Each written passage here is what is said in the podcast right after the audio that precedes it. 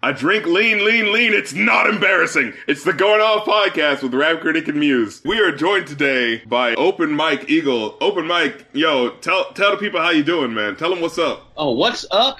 Uh, currently, there are um, city workers apparently up in trees outside my window. Today, they've decided it's the day for tree trimming. Happens to be the day that we have decided to do this podcast. So, um, welcome to my world. This is called Total Immersion. Do you host your own podcast? I remember seeing that a, a while back. I used to have a, well, I can't say I used to. It's on hiatus, and I'm bringing it back soon. My personal podcast, which is called Secret Skin, and that's an interview show. But I also do a wrestling podcast, in which Ah. uh, I am one of the three hosts of, called Tights and Oh, Fights. Is that it right now? And I'm like, I'm like in talks to do a couple more. And I used to, I used to have an Adventure Time podcast called Huh. Conversation Parade.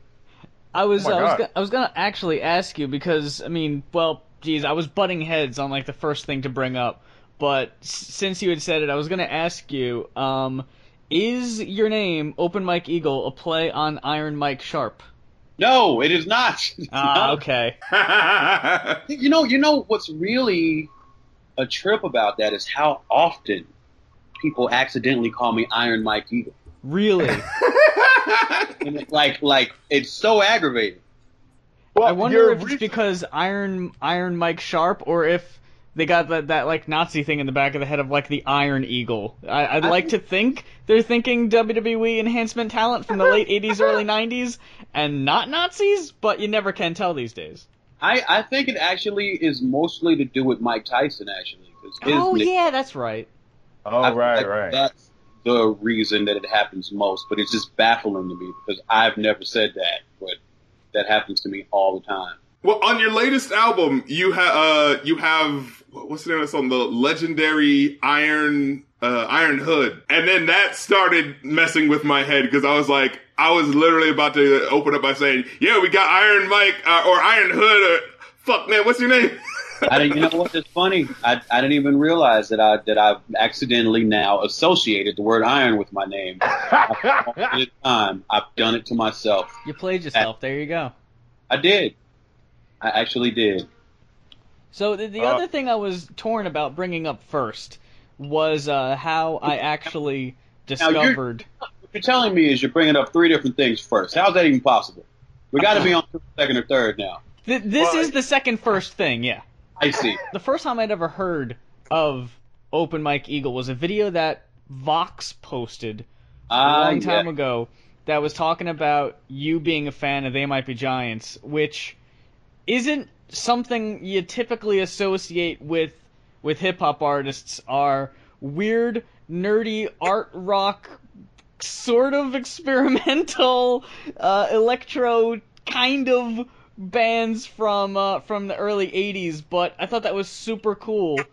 Late And, 80s. Uh, there was even a track, God, I forget which exact track it was, but I remember you even sampled a The MIP Giant song, and I thought that was so fucking cool, and I marked out pretty hard.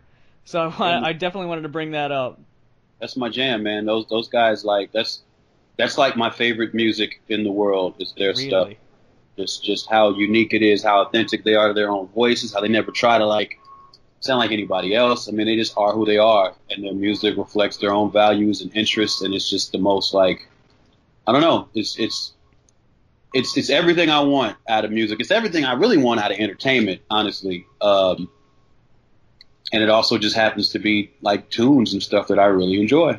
I think I saw that you'd posted like a top favorite songs of theirs or whatever, and I, I might be rem- uh, remembering this wrong, but I seem to remember them being mostly older songs. Do you lean more towards preferring the older albums than the newer ones?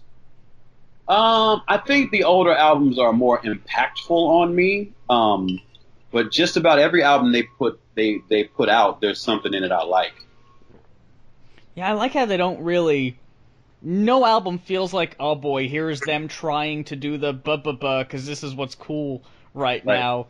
Every album feels like, nah, this is just what we felt like, and that's that's awesome. It's like that that honesty and the integrity of in music that I appreciate so much. Yeah, man.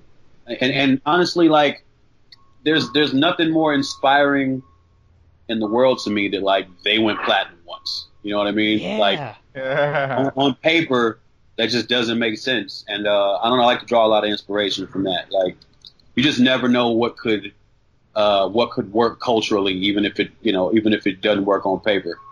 That You know is what's true, weird? yeah. Okay, so for me, I like I didn't get into them as much. So when I heard about them, like I thought they were strictly like a children's band, like because they did that. The Here Come the ABCs album, and they did the Courage the Cowardly Dog uh, song for the, the the Cartoon Network soundtrack. So I thought it was like, oh, okay, it is like a kids group. I didn't know they were like. No, they were like legit alternative rock, like from freaking the 80s. Like, I had no idea. The, the the way that I thought that they were kind of leaning more towards kids was the first time I'd ever heard of them was on Tiny Toons.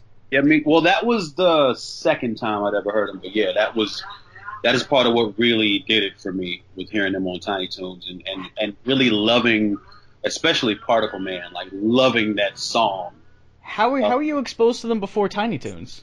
I had heard no uh, MTV. Uh, they had a video for a song uh, for Birdhouse in Your Soul, Oh that yeah. I- and that was the the first thing I saw from them. And actually, I fell in love with that instantly. Um, and then didn't even put together for a while that that was the same band that was doing Mm. part of in, in Istanbul on Tiny Toons. Yeah, I'm not even trying to make this the, the They Might Be Giants podcast or make this the whole thing, but I, I had the uh, On is the They Might Be Giants podcast. dude make it a thing. Um, fine. the the uh, first time I had seen them was in Charlotte, and they they were performing their whole set or whatever. But when they got to Birdhouse, Yeah. you saw couples that were like in their 60s and 70s jumping out of their seats and dancing, and it was like such a moving experience. That like this song, like their one big hit resonates with these people of all different ages, and it's like, God, this is like something magical I'm witnessing right now. This song is magical. I mean, and there's actually like, and I had somebody explain this to me before, but there's like things that song does in terms of like um, key changes and chord progressions. It's like really crazy stuff, and um, I feel like on some level, that's that's kind of what's cutting through. Is like this this is not a normal song. Like Mhm. there's there's some there's some like weird music magic to it. We should probably start talking about your music now. A little less fun, but I'm I'm here for it. like I'm, I was just thinking, I was like, man, people are gonna be like, well, "What the fuck?" I wanted to hear him talk about it. dude, dude, what if we got like, what if one day we got they might be giants on here, and then we found out that they were huge fans of Open Mike Eagle, and then we just ended up talking about his music, like, Like, I, I do know those guys though, and they have listened to me. Oh shit! Yeah. didn't they? Uh, wait, didn't someone do the guitar on uh, the first song? uh, Dan Miller from They Might Be Giants. He's not one of the Johns, so he doesn't write the songs, but he's their guitarist. Oh Um, wow, He uh, he played on Iron Hood. that is so cool. I had no idea about that. That's awesome. And, and speaking of which, speaking of which, so uh, wait, that was the first song, right? Yeah. So I wanted to talk about that song. So um, so this album is, and you know, I was reading up about it, like, because I, I like listening to an album and then like afterwards, you know, reading up about you know what the process that someone was going through, right? Because it's always cool to see like, you know, like if you go to a um. You know, if you go to an art gallery or whatever, you look at the picture first, and then you read the little thing that's next to it to be like, yeah, like, did I get this right? Like, did I know what the fuck was going on? So this album was about your, uh, it was like the, oh, oh my goodness, uh, the Taylor Homes that you grew up in, in Chicago. Yeah, I, I didn't I didn't grow up there, just by the way, but I did spend a lot of time there because my aunt and uh, first cousins and stuff all lived there. So I was, Okay. I, I was there a lot, but I didn't grow up there. I grew up about a mile away from there. mm. All right. So, and the idea was that this place had been demolished and th- there was just nothing that was built there and all those people were just sort of displaced. Yep. And it, it, you said that you came up with this on like, like a, like a random plane trip somewhere and you just randomly was like, Hey, wait a minute. What happened to that, that place? Yeah, because it got demolished while I was uh, away in college. Mhm. So, like I, it wasn't um, it wasn't something that I had really thought through. And uh, on that plane ride, it occurred to me to like see what was on that land now, and that's when I learned that like it hadn't gotten redeveloped. Mm-hmm. So, and, and that inspired this album. Yeah, like that that kind of pulled up some feelings in me that I felt like I needed to explore. Okay, now can I ask you a question and and maybe I'm reading too deep into this, or maybe this is a slick thing that you did, and I, and I noticed it. Uh, the first song, the oh, which one was it? Oh, uh, 95 Radio. Was it was it released on September 11th? Uh, you know what? That might have been because that was released the Monday the album came out, and the album came out on the 15th. So yeah, that did come out on the 11th. Yeah, I I was thinking that maybe there you were there was some sort of like subtle correlation that you were trying to do there between this place being destroyed and all of that culture being wiped out and like you know 9-11 you know these buildings being destroyed by terrorists No, that is called a happy terrible accident. All right I, god damn it i thought I was gonna be like oh man all right now we're gonna like explore the idea of like terror what is terror in like you know different facets but no that was just an accident all right all right fuck it See, you know what though? But like that type of thing is why I love kind of leaving, uh, like leaving a lot of stuff open to interpretation. Um, I love like having the room for a listener to kind of put something together like that. Because whether it's intended or not, I'm certainly for that. You know what I mean? Like I'm, I'm certainly all about that correlation. Uh, I just didn't do it on purpose in that sense. You know what I mean? you got you got to claim it. You got to be like, oh yeah. I mean, you know, if you want to interpret it that way, uh, it's one way. Or, Uh, you know. I might have to adjust my policy on uh on lying. so um the now there's a character called Iron oh god not Iron Mike Iron Hood. And he is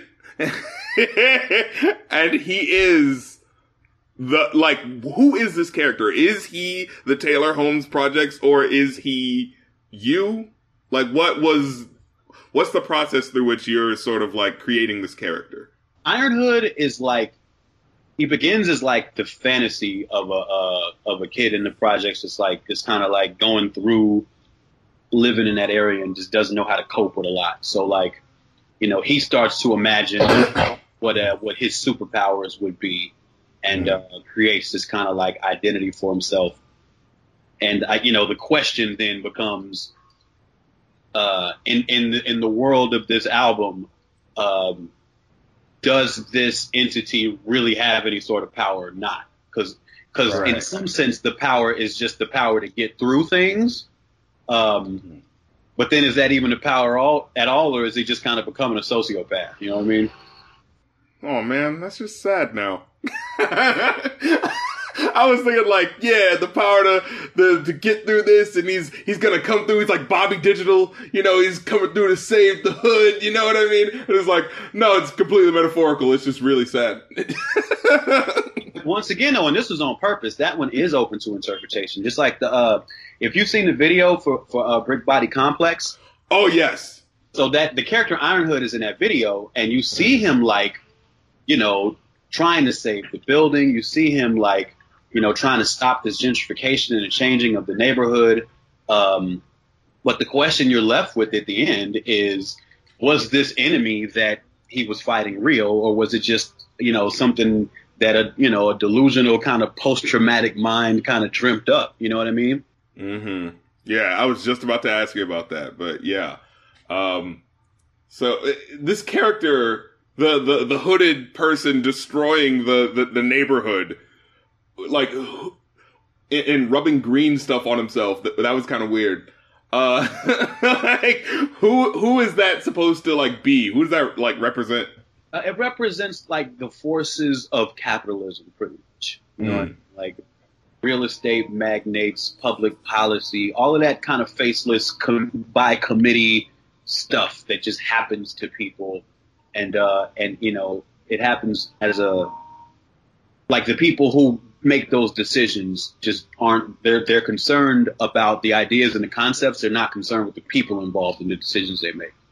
Because what's crazy about the, this uh, event that this is based off of is that you know, usually like Robert Moses, guys like that, like they destroy neighborhoods in order to like, oh well, it can't get in the way of progress. No, no, no. This was just like, oh, we just destroyed it, and um, that was it. Uh, fuck them. like you know, it's just there's some. A big part of it was that uh, Chicago around that time was really trying really hard to uh, get this Olympic bid. Oh. And so they were just, you know, they were they were taking away things that the city considered eyesores. It's weird because it represents the other side of the same coin that caused the projects to be built in the first place, right? Because like Mhm. this this is a city deciding, okay, it's it's its residents deserve, you know, its its poor residents deserve better housing because they were designed to be like these modern, nice buildings that people were excited to move into. You know, then it went shit. But um, you know, but the other side of that coin is that when the city decides they're going to go away, they just go away. Yeah, yeah. So, can I ask you what's the like what is the point of the album title? Like what's the significance of that in relation to the the topic? Well, because I think you know, in that in that environment, especially if you're like a young person, um, with the dangers there, with a lot of a lot of what would, would go on in those places, uh, I think that there is a hardening that takes place first of all, uh, and that's kind of what I was speaking to with the creation of Iron Hood, whether or not like this is really some kind of power, or if he's just kind of losing a connection to his actual emotions. Um, Mhm. And I think that's a hardening. And the other thing is this. Um, you know, I, there, when we were talking about the villain in that video, uh, Mhm. there's a certain apathy that you have to have towards the people who live in those buildings to kind of make the decisions they made about, them.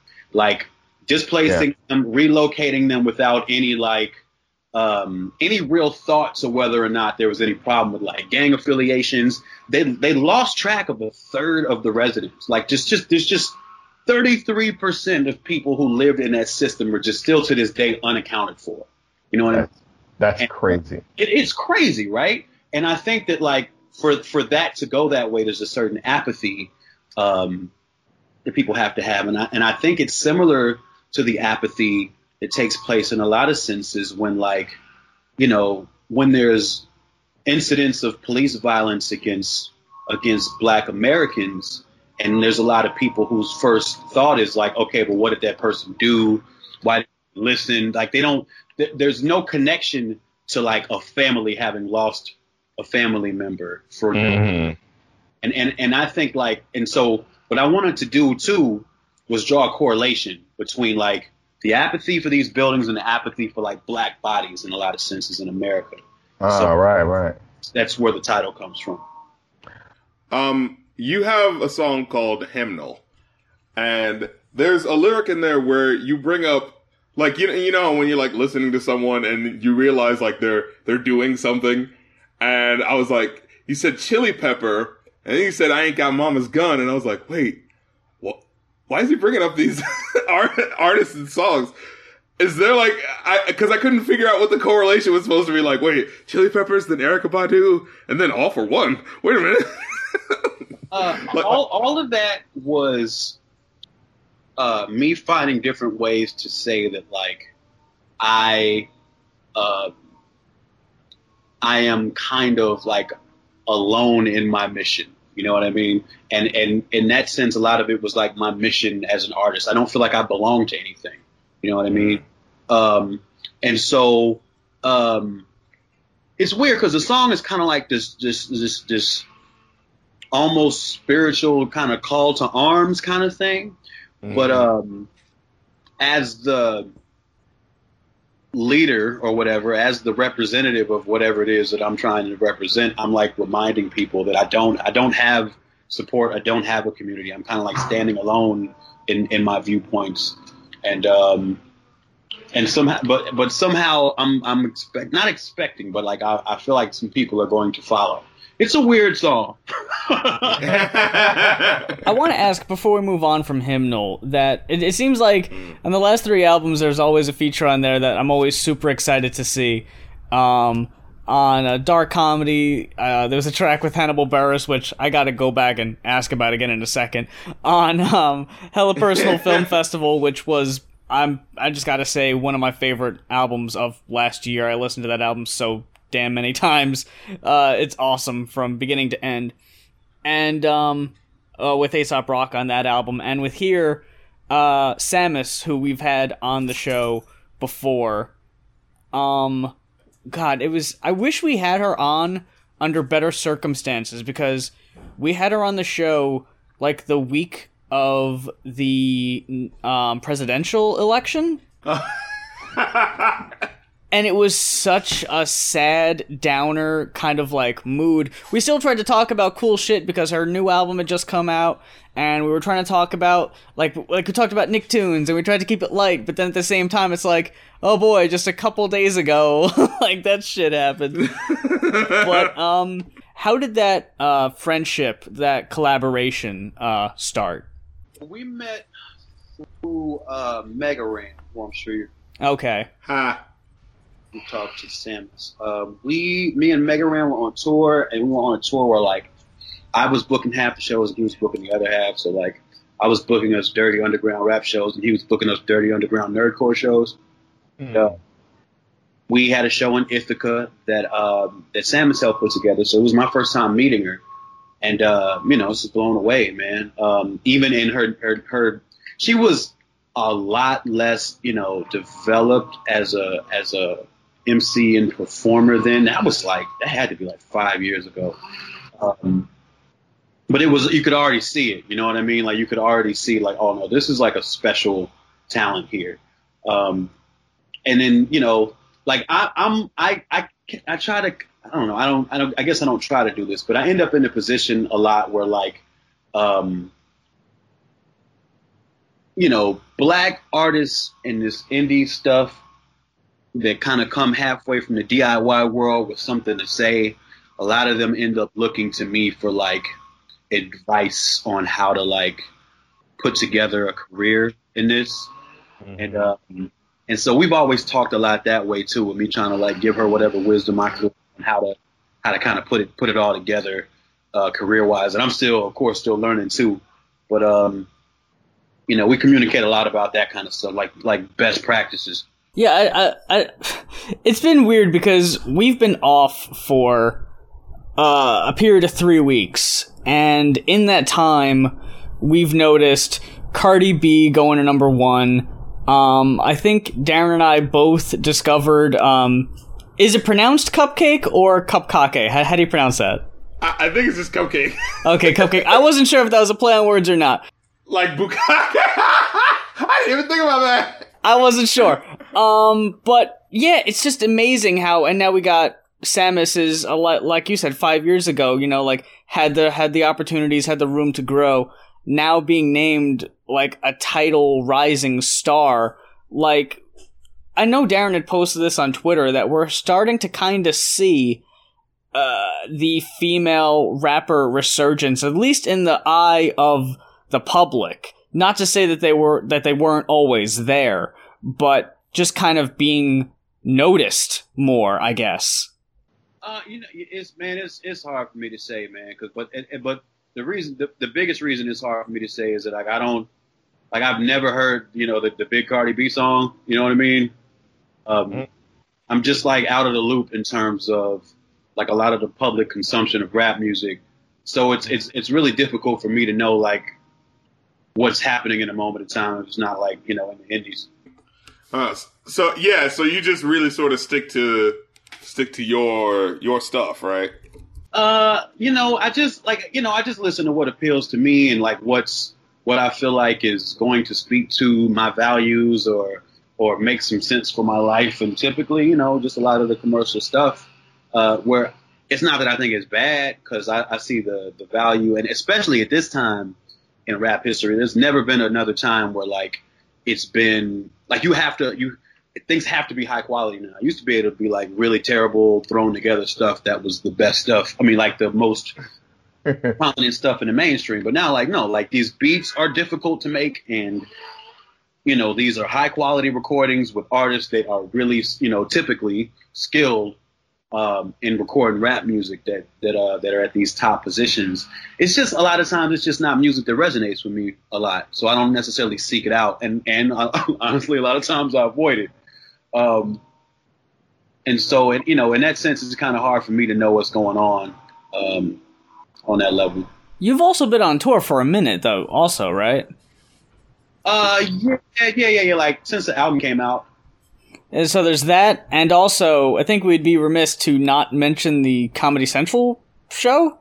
Yeah. What what can you go into about that? Because honestly, um, we had a list at the, at the end of 2016, the beginning of 2017, where uh, uh, we were talking about dream guests for the show. You were on the short list along with uh, Representative uh, Keith Ellison and Bernie Sanders. I think those might be uh, a little bit out of range, possibly. But when um, when I saw you had um, when I saw the news about the Comedy Central show, I was like, oh well. Now there's no way because dude's got dude's got shit going on. But that's why I was so so super excited and I tried to keep my composure on Twitter and seem super professional. But when you wrote back and you were like, "Yeah, sure," I was fucking, I was marking out. I was losing my shit. So it's a show that I co-host with Baron Vaughn. Um, he's a, you know, I don't know if you're familiar with him, but he's a stand-up. He's on, uh, he's an actor. He's on Grace and Frankie. Uh, he's one of the voices of the new Mystery Science Theater, Theater 3000. Oh, but he does Tom Servo. Yes. Okay, awesome. So um, me and him host a live comedy show here in LA. It's like a show, a stand-up showcase that we co-host, and Comedy Central has optioned that into a television show. Oh, That is okay. cool, man. Man, I'm, I'm just reading this headline, and it's it's such a small world here because it also says they're all they ordered a pilot uh, with uh, Awkwafina, and we were just talking about that. Um, Oh shit. there was a documentary that we were privy to see about Asian American rappers, and she was featured very prominently. Yeah, my boy Dumbfoundead. I haven't seen it yet, but I know um, they tell you know like it's, it's it's got a lot to do with him too. I, I decided to go back through the um I was like, wait a minute. Let me go back to that old album and see if there was anything like I wanted to actually talk to him about because it's like this is actually this is a pretty good moment right now. so I decided to check out um uh, uh Hella Personal Film Festival. Uh, that's the last one we reviewed, right? Yes. and oh goodness, you had the admitting the admitting the endorphin addiction. For some reason, this is hard for me to say. um, Me and my uh, my easy to say titles. That's all. and uh, you you had the first song on here. Yeah, that was that was the first song. Fir- First of all, that was one of my favorite songs from last year. Um, yeah, and and I don't know what it is. There's just something about like okay, so your style is very sing songy, and I, I find it kind of fascinating. It's like it, it, it reminds me like when I first listened to it, I, I was just thinking like this kind of reminds me of like, and this is so weird to say, but it's like if it's like smooth jazz from like the 40s was like transplanted to to today and like this is what it would sound like. And that was such a weird feeling for me to think but like i was kind of feeling that. And then there's you say like rap music has ruined me. I always want to loop my favorite part so th- this song is it sampling something what is it sampling You know, it is sampling something, but I don't know what. Um, was, you know, it was Paul White did all the beats, and he's like a maniac. So damn it i was like what is this it's, I think it's like a Quincy Jones song or something. Whatever it is, I think Ah. they're having to pay for it. So I ain't afraid to say what it is. yeah Yeah, we noticed uh, he goes a bit crazy uh, with the sampling when we when we reviewed the uh, the Danny Brown album, mm-hmm and there was that really weird song that he sampled for the uh, uh, "Ain't It Funny" that like almost scary. It was just like, we're like, what the hell is this? it's It frightening. um Um, I, I really love the storytelling in um Insecurity Part Two.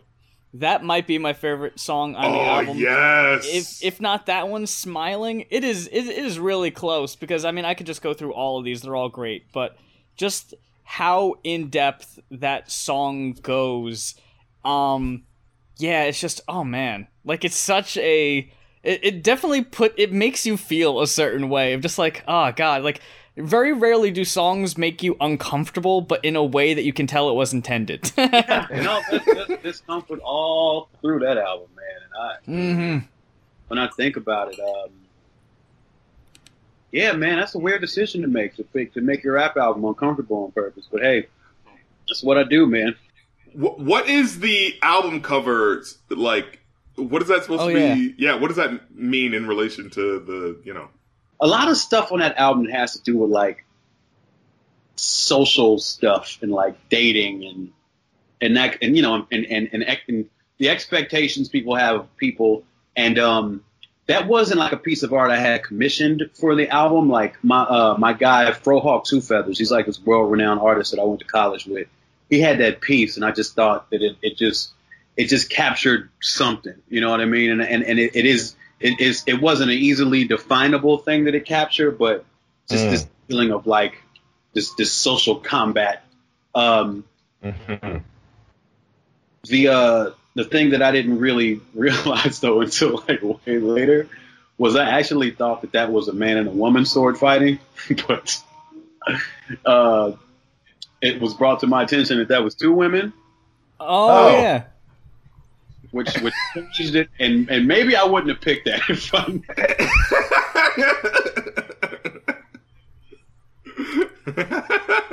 you know hey you do three months into it you know yeah. Yeah. I I, I got to Oh go my God. back. I'm Oh. sorry. Go ahead.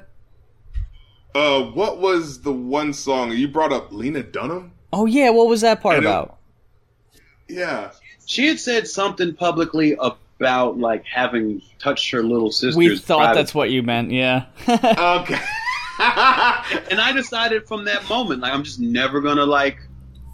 It was like maybe the second or third time where like she was trending, and I looked at something, looked at what it said, and it was something horrifying. I decided in that moment, I'm just not gonna do that anymore. and I wrote that lyric from there. There's never anything that's beneficial for me to read. It's always something crazy that makes me feel terrible. So well, I'm sorry. I reminded you of that. no, no, no, no, it's fine. I, of not looking at what she says. So any any excuse I have to tell people publicly not to go look up what she says, I'm into.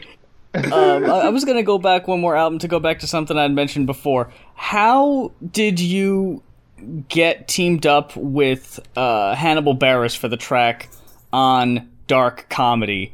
And was that a written verse or was that something he just freestyled?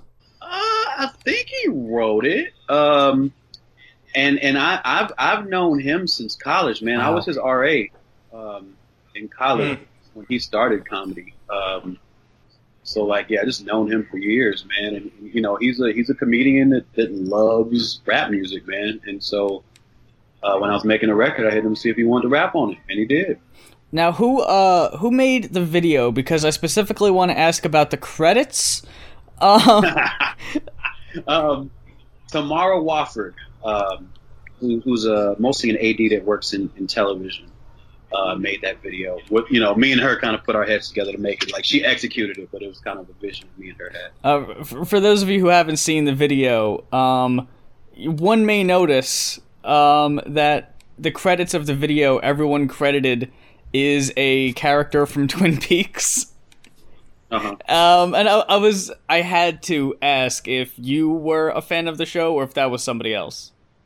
No, no, no. Yeah, all that all that was me. A lot Oh, of that okay. was uh, it was Twin Peaks. It was uh, Death Note. Mm. Um, a lot of that stuff because that yeah, like at the time, me and Tamara both was really into those shows, and and in our creation of that style of um, of credits, we wanted to point to other stuff that we liked. Did you watch season three? Uh, Twin Peaks, I haven't because I don't have Showtime. Oh, okay, then I won't say anything about it then. That's fair. I hear I hear it's a, a lot of people don't like it. Uh, pfft. it's amazing. Own personal opinion, it is. Uh, it exceeded uh, expectations uh, for me. I-, I went in not expecting answers, so if there weren't answers or anything explained, I wouldn't have my uh, hopes up for anything. It was just like, this is what Lynch wants to do, and I'm just gonna respect that. And you'll watch it, and it's like, it doesn't feel like the show at all. It feels more like the movie. But uh, Oh, okay, so it's like dark like that, It- like heavy. it's very dark. It goes into a lot more of the uh, kind of like the the story behind everything because it Okay. kind of takes on a whole new story, but revolving the same characters. It's it, it was it was one of the very few shows that I had followed week by week and was frustrated that I had to wait and at the same time was sadder and sadder every week knowing that it was one week closer to being over. I had a another question about because I'm just a person who always wants to talk about the lyrics. Uh, so you have a song called "A Short" about a guy that dies every night. Um, I, I kind of wanted to ask, like, what inspired this? Like to write a song? that was a metaphor mostly about um, like police brutality. You know what I mean? And like, you know, it, it kind of goes with, with with the smiling song. It's just kind of like this this thread of Black American existence where you just have to face this constant um, constant stories of and thoughts of death by police officer or death by society that people um, that's you know that's not entirely unique to the Black American experience, but it's just something I wanted to write from. Holy shit! I didn't get that at all. Oh my god! Wow! now I'm looking at this completely different now. Holy shit! Okay. All right. Well, yeah. Everybody go check out that song. And I um I got to bring it back because you know we we uh, we have some mutual fandoms. Uh, there was a track early on on that album where you made a Rick Martel reference, and at that point, I was like, okay, the, you know, obviously this is more than your average because we've talked about this on the show before about how whenever rappers reference wrestlers, it's usually Hogan, Macho Man, or Ric Flair, but for a Rick the Model Martel reference, I was like, all right, this guy is either a fan or knows somebody that is a fan because that's just deep enough that it's uh it, it definitely uh, sparked my interest. Are you um do you still follow it or are you more of like a fan of the 80s stuff? I do a wrestling podcast every week, so I'm watching Raw, SmackDown, mm. pay per view every week. Like it is, like that is my thing. Wrestling is my thing. I, I love it. I love professional wrestling. Like, what do you think about them putting the Shield back together? Um, I enjoyed it on Raw last night. Um, I I mean they've been telegraphing it for weeks now, mm-hmm. so like didn't have the the surprise factor I would like for that sort of thing. But um, but I'm with it. Uh, I think I think it's great. Um, I mean, there. I'll put it to you this way: it's not necessarily the way I would have preferred them to do it, but uh, they've pulled the trigger on it and it seems to be going well. And um, I think they're going to finally get Roman over as a face. You, you, you know you know what the problem is? Mm. The problem is going to be this the music because right now like we are uh, Pavlovian train to boo when we hear that music. Oh yeah, the the old Shield music, which he still uses now. Yeah. I think when they hit that music yesterday, I think that they were they were hoping that uh, people would look at it nostalgia with with a sense of nostalgia. But I don't know. I, that's that's going to be the problem because their their appearances are going to be defined by what happens when they come out. Mm-hmm. You know what I mean? And if they're coming out to that old music, they're going to have some more months of like some people booing just from hearing that music. Yeah, whoever that group is, what is it, CFO dollar sign or whatever, J- Jim Johnston, they're gonna have to write something new for them. get them some new merch, get them some new uh, music. Yeah, because yeah. So that that weirded me out too yesterday. How they came out like later on in the show with new T-shirts on. that was kind of hilarious. Like that they got the cash grab shirt already uh, like I, I don't want to make this a whole thing or whatever, but yeah, for me it personally felt like kind of regressive. Like I'd much rather see them do big things on their own, but I mean that's to say that Seth hasn't done big things on his own, and obviously he has.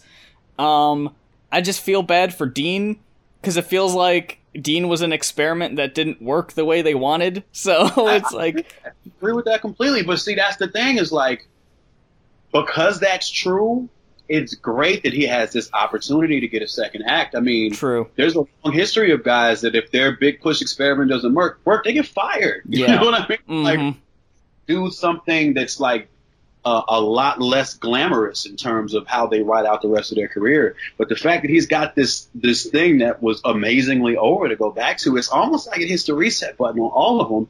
And and I feel like with what they have done and the successes they have had as singles, whatever the next phase of that story is, I think all of those guys are going to be better off for it because we know who they are now. And then, and then there was like I used to practice trying to talk like I was Mr. Bogus. I was like, Do you know who Mr. Bogus is? I looked it up and I don't like it's one of those cartoons that's like I don't remember what that was, but my, a part of my brain is like lighting up like I should. Like, you know? He was this little claymation type, little ugly yellow dude. Um, and he was uh he was like like he was yellow and he wore blue pants. Um, and he was just this, this, this random cartoon character that had this voice. And I used to try to practice talking like him.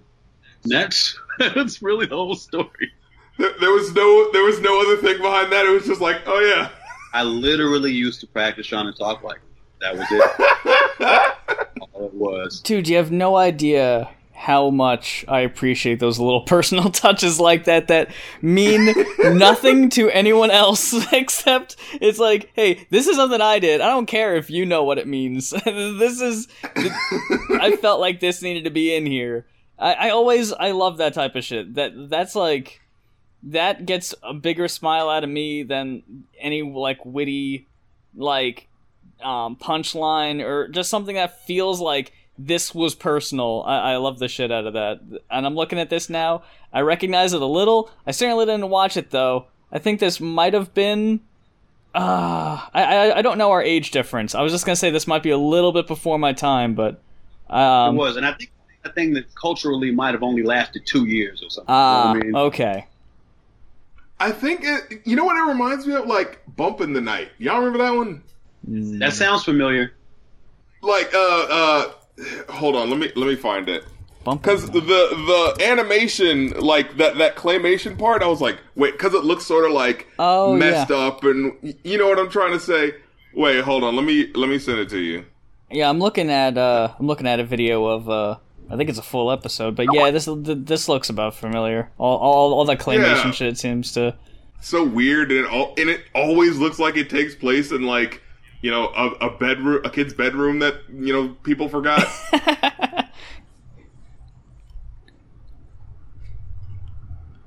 God, this is well, anyway, When sorry, that's this? completely irrelevant. I don't know. It's one of those like I know it was during the '90s, but I can't place a year. Oh, look, '94 to '95, so like right in the Oh. middle of the '90s. Look We at were that. spoiled with weirdness in the '90s. We had weirdness no one could ever dream of, and some of it I'm like, was that real? Yeah, it, it really does feel like it's like, did that happen? Was that a fever dream? a lot of '90s was all uh, gross out humor too. I noticed, Yeah, like like 'cause, Ren and like- Stimpy was very gross. Uh, Mhm. Our Real Monsters was gross. Uh, not not Yeah. so much Rocko, but it had its moments. Yeah. those- it's his neighbors. They just look gross. Like That's true. Yeah. yeah, the big heads. and there's Yeah. frog people. Man, I I, I, I I- feel so bad for people trying to create authentic original shit now because I mean, th- th- there's definitely enough out there, but it feels like a lot of it just kind of gets run through the same ringer of like, no, it's got to look like this, it has to feel like this. But then you look at Mr. Bumpy and be like, how did this get greenlit? you know what the th- the thing about it was this man like in in terms of entertainment uh, because you you know like it represented a time when there was just a lot more money in the economy like Mm. Mhm. if you were Yeah. in the entertainment you could afford to take a lot more risks in the 90s because like people were buying like people were spending like ten dollars for a cd you know what i mean and so that That's meant true. you did your budget for the year you had a few million you could you could um you could use to market towards like niche things or like underground things or just take chances Mhm. like when when that industry and all of these industries of course have lost money uh, with everything going digital they just don't have that room anymore they don't have room to like experiment you know what i mean This week on the Going Off podcast, we are talking about Rose, Azura, and Njano by CunninLynguists. Their first album in six years. Um, just came out on the sixth. Uh, we were watching it Um, definitely wanted to hit on it as soon as it came out, and uh, I myself was not disappointed uh, by the album. I enjoyed it a good bit. Um, I wanted your thoughts. I'm not really sure as to exactly. Um, I mean this in the nicest possible way. That that this album was like serviceable. You know, like the the rhymes were sufficient. Um, I thought the songs were very well written. Uh, I like the beats. I like the subject matter. All of it was great. Don't really know if it has the re-listen factor though. Like, I don't really know if I was blown away by it to the fact that it's an album I necessarily want to revisit. Um, and I don't know if that's just like a personal preference of mine because uh, some of the albums I do tend to revisit uh, tend to be some of the more lighter albums. Like we were just talking with the Open Mike Eagle, some of his tracks are you know more fun and upbeat, and those tend to be the ones I go back to. Um, Rav's album is one I listen to a lot. Uh, Aesop Rock and um, the Impossible Kid. I listen to these albums a lot, but they also tend to be very, uh, you know, punchline heavy, uh, very witty and stuff like that. This album reminded me a lot of uh, the album we talked about. Um, geez, it's probably like thirty or something episodes ago by this point, but the uh, Tribe Called Quest album, where it's uh, it's very conscious of the social issues. It's very of its time, um, talking a lot about the racial injustice and all of that that we knew was going to become uh, an aspect in hip hop. It was only natural. It's uh, it's not surprising that in this current administration and the almost daily attacks on uh, on people of color and other minorities that this is what you get. This is the type of response you get. Is the you know we got to stand up, we got to we got to stick together, we got to fight, you know, for just our way of life, who we are, you know, to prove that you know we are people essentially in some people's eyes. Um, but with it being on such a more serious uh foot um yeah i don't know if i was i would revisit it. I would still probably end up giving it like a four and a half if we're gonna you know spoiler alert. You know like it was a very solid album. I enjoyed it. But you know i just don't know about the re-listenable the re-listenability of it. Yourself? I think you are a hater. oh I think I think you you're mad because CunninLynguist stacks bitches to the ceiling, rides on uh, uh, uh, uh, uh, money, and and and gets lots of twenty inch chrome. That's what I think about your opinion. So a four and a half is hating now. a four and a half out of five is hating. Okay. It's the way you put it. No, no, it's just the way you put it though, because I enjoyed the absolute shit out of this album. And like, yeah, I, I could feel how, how you feel about it just being solid, but I enjoyed like every minute of it. CunninLynguist kind of goes back for me though. Um, I I used to listen to them in high school. Uh, I remember th- they were basically kind of like the underground outcast to me. You know, they're like, this is hip hop that's really smart, uh, maybe even smarter than Outkast. You know what I'm saying? Just like, I don't mean that like a contest, but it's just like, you know, they they just talked about more stuff, you know? And, um, you know, fun punchline. I mean, they, they were definitely goofier at the beginning, uh, but this one is a lot more like starkly serious and a lot more focused. And I love that, like, you know, here's these artists that I used to listen to. They were they were kind of fun, but they also had you know lots of different topics and stuff. And now it's like, whoa, they grew the fuck up. And I love this music that they're playing. Like, Honey, that shit buzzed so fucking hard. Like, and that singer, I don't know who she was, but she just sounded like sex. Like, it's just like Jesus. And um, and uh, um, oh, what was it, Riot?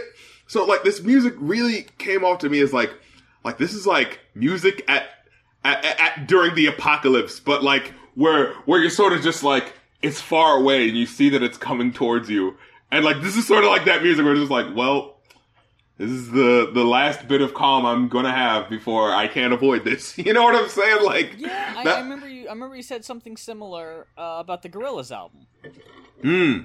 Well, e- even that that was supposed to kind of be the premise of it was like a soundtrack to the apocalypse is what they were is what they were going for. Uh, Mhm. long before they even knew that you know Trump was going to be elected president, you know they were just kind of looking forward to the future, and that's what it came out uh, came out as. I really agree strongly in that um, Riot, phenomenal song. Honey is a great song. Um, I think it started great and ended a little weak, and I mean only a little weak by the fact I'm talking specifically about Earth to Venus. Yeah, Is Um, kind of a weak way to end the album. I was kind of like, actually- oh, that was the last track. I kind of wouldn't have guessed that, but okay. the uni- no universe without harmony was weird, just because like the way that guy was talking. Yeah, yeah. no universe without harmony. Like, who? Where is this guy from? yeah, I think it was a lot more focused in the beginning. Might have lost it a little bit towards the end, but You, you know, you know what it was? It, it it was front loaded with the sort of the messages, and then I noticed as the album went on, it was very focused towards women. Like Yeah, yeah. every song, it felt like was about a woman. And so you had like the the one song that was about um Red Bird, the song about like this mom watching her daughter sleep, and this black child's gonna be a part of the next generation to change the world. You know what I'm saying? And then you have um then you have uh uh which was it? Oh, anyway the wind blows about the girl trying to be like a video model, but you know the rappers just see her as like a whore to have sex with, so she's just like, well, I don't want to fuck with this. And then you kind of have it go on where it's like she feels like she's never gonna be respected, so she's like, you know, it doesn't really make it clear if she's committing suicide, but they use the word suicidal a lot.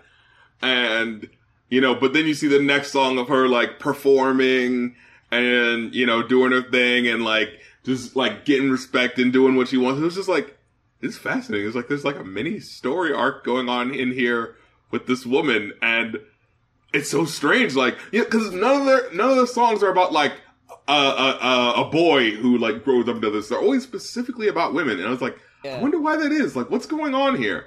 Well, I And mean, I mean, the album cover is a picture of a woman, and Yeah, maybe, and maybe the- that's just the overall theme. Maybe it is about a specific person.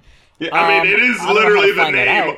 It is literally the name of a woman. Maybe if we look it up, like, there's just a woman with that name. It's just like, oh no, this, this is literally like the autobiography of like this woman. She actually wrote this whole album, and like we're. If we're looking at the, you know, the the name Rose, and you got Red Bird, you know, oh maybe yeah, it's you know maybe there. Maybe it's a concept album and we just didn't know.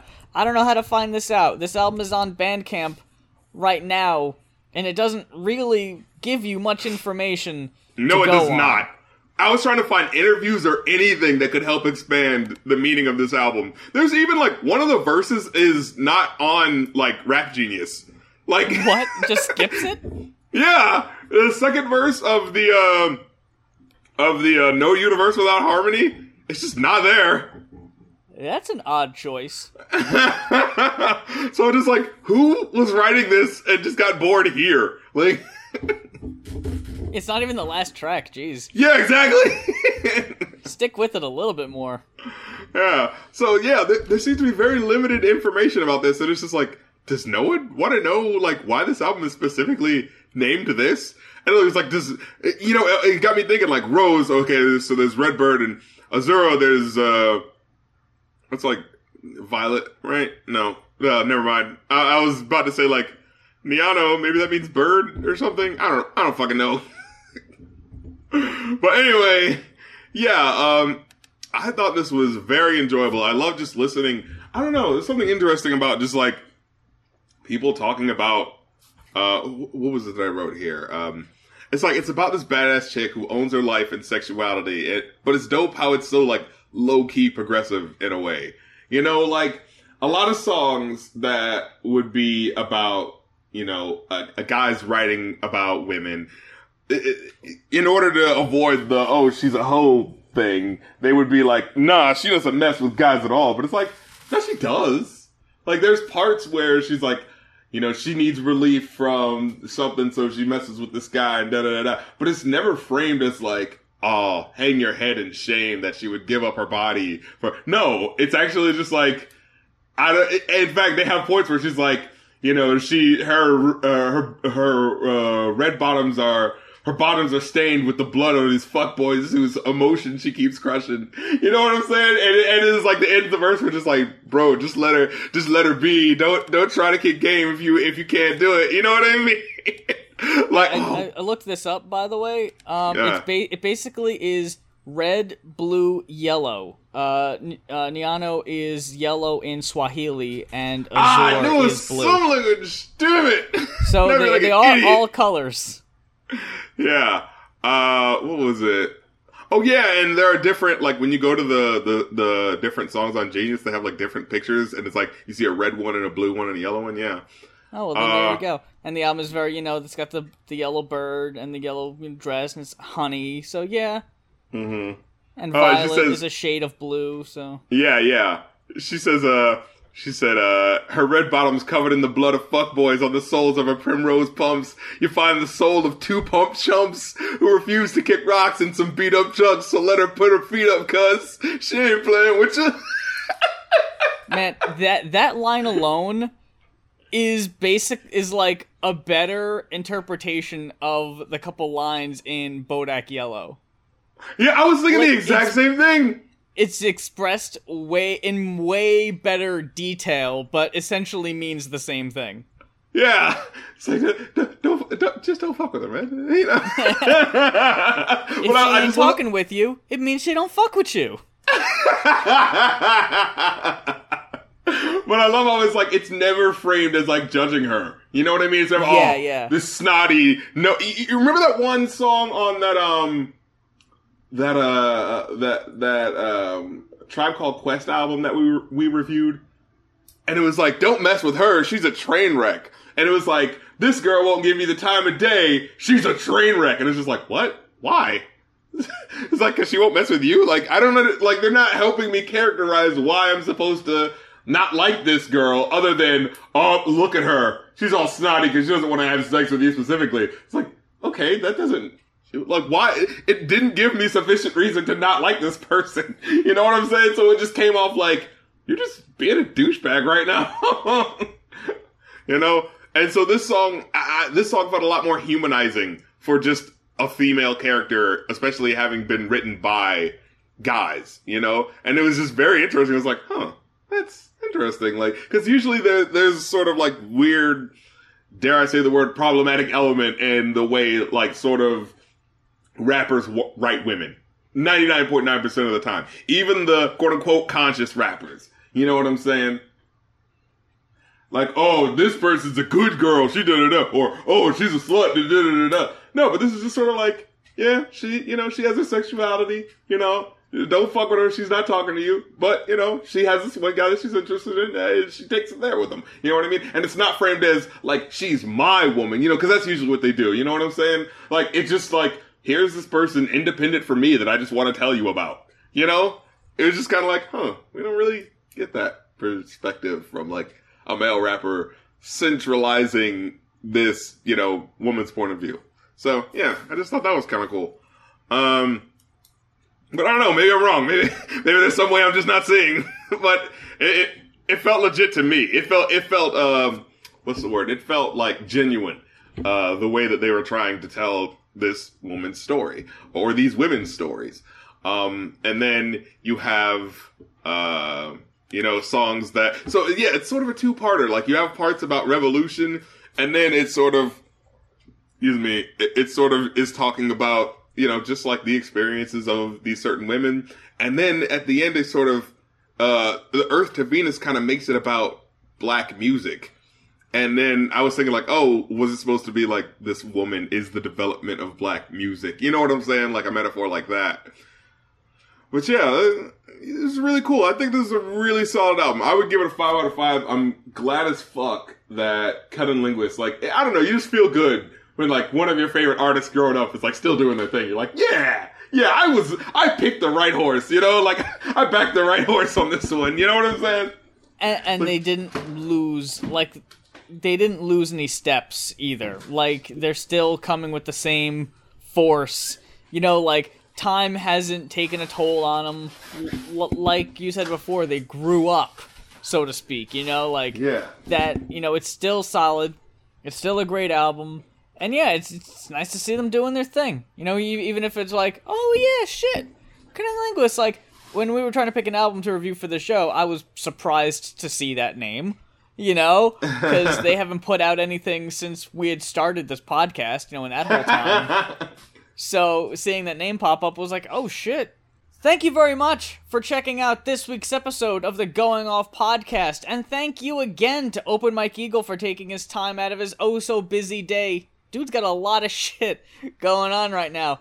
Uh, to sit down and speak with us about his new album, his tour, his Comedy Central show, all that other shit going on. We wish him the best of success and uh, hope that we could possibly talk to him again in the future. Had a lot of fun talking about some nerdy shit and his music. It was great to be able to finally ask him those questions. If this is your first time listening to the Going Off podcast, all of our old episodes are in SoundCloud and on iTunes. Also, YouTube, which is probably where you're listening to this. Uh, if you want to catch up on the old episodes, they're all there, so you can play catch up. Uh, I've seen some few people say they've just made a weekend out of listening to the episodes, trying to catch up, and, and if, if that's how you want to fucking spend your weekend, I'm not, I'm not gonna tell you now. But um, um, we also have stickers available on Redbubble. I'll put that link in the uh, in the description also, and uh, phew, I guess that about covers all there really is to say this week. Um, I guess until uh, the following week, until next week for the Going Off podcast, I'm Muse. And I'm Rap Critic. I'm in great pain.